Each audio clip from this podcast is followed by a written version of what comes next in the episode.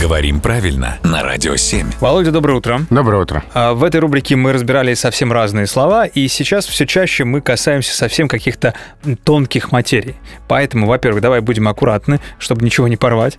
И сегодня разберем тонкую разницу между э, словами «поразмыслить» и «подумать». Она вообще имеется? Она имеется. Она, во-первых, стилистическая, глагол «поразмыслить» разговорный, а «подумать» э, нейтральный. Так. А во-вторых, э, есть разница в значении.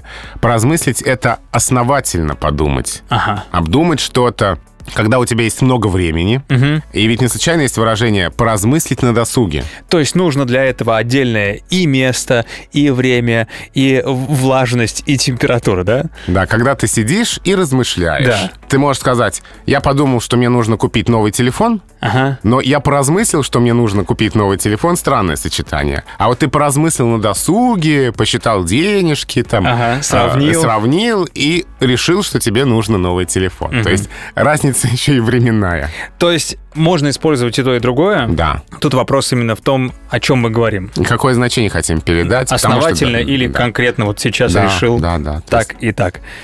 Тонкая разница, я же говорил, главное ничего тут у нас не порвалось, это тонкая материя. Спасибо большое, Володя.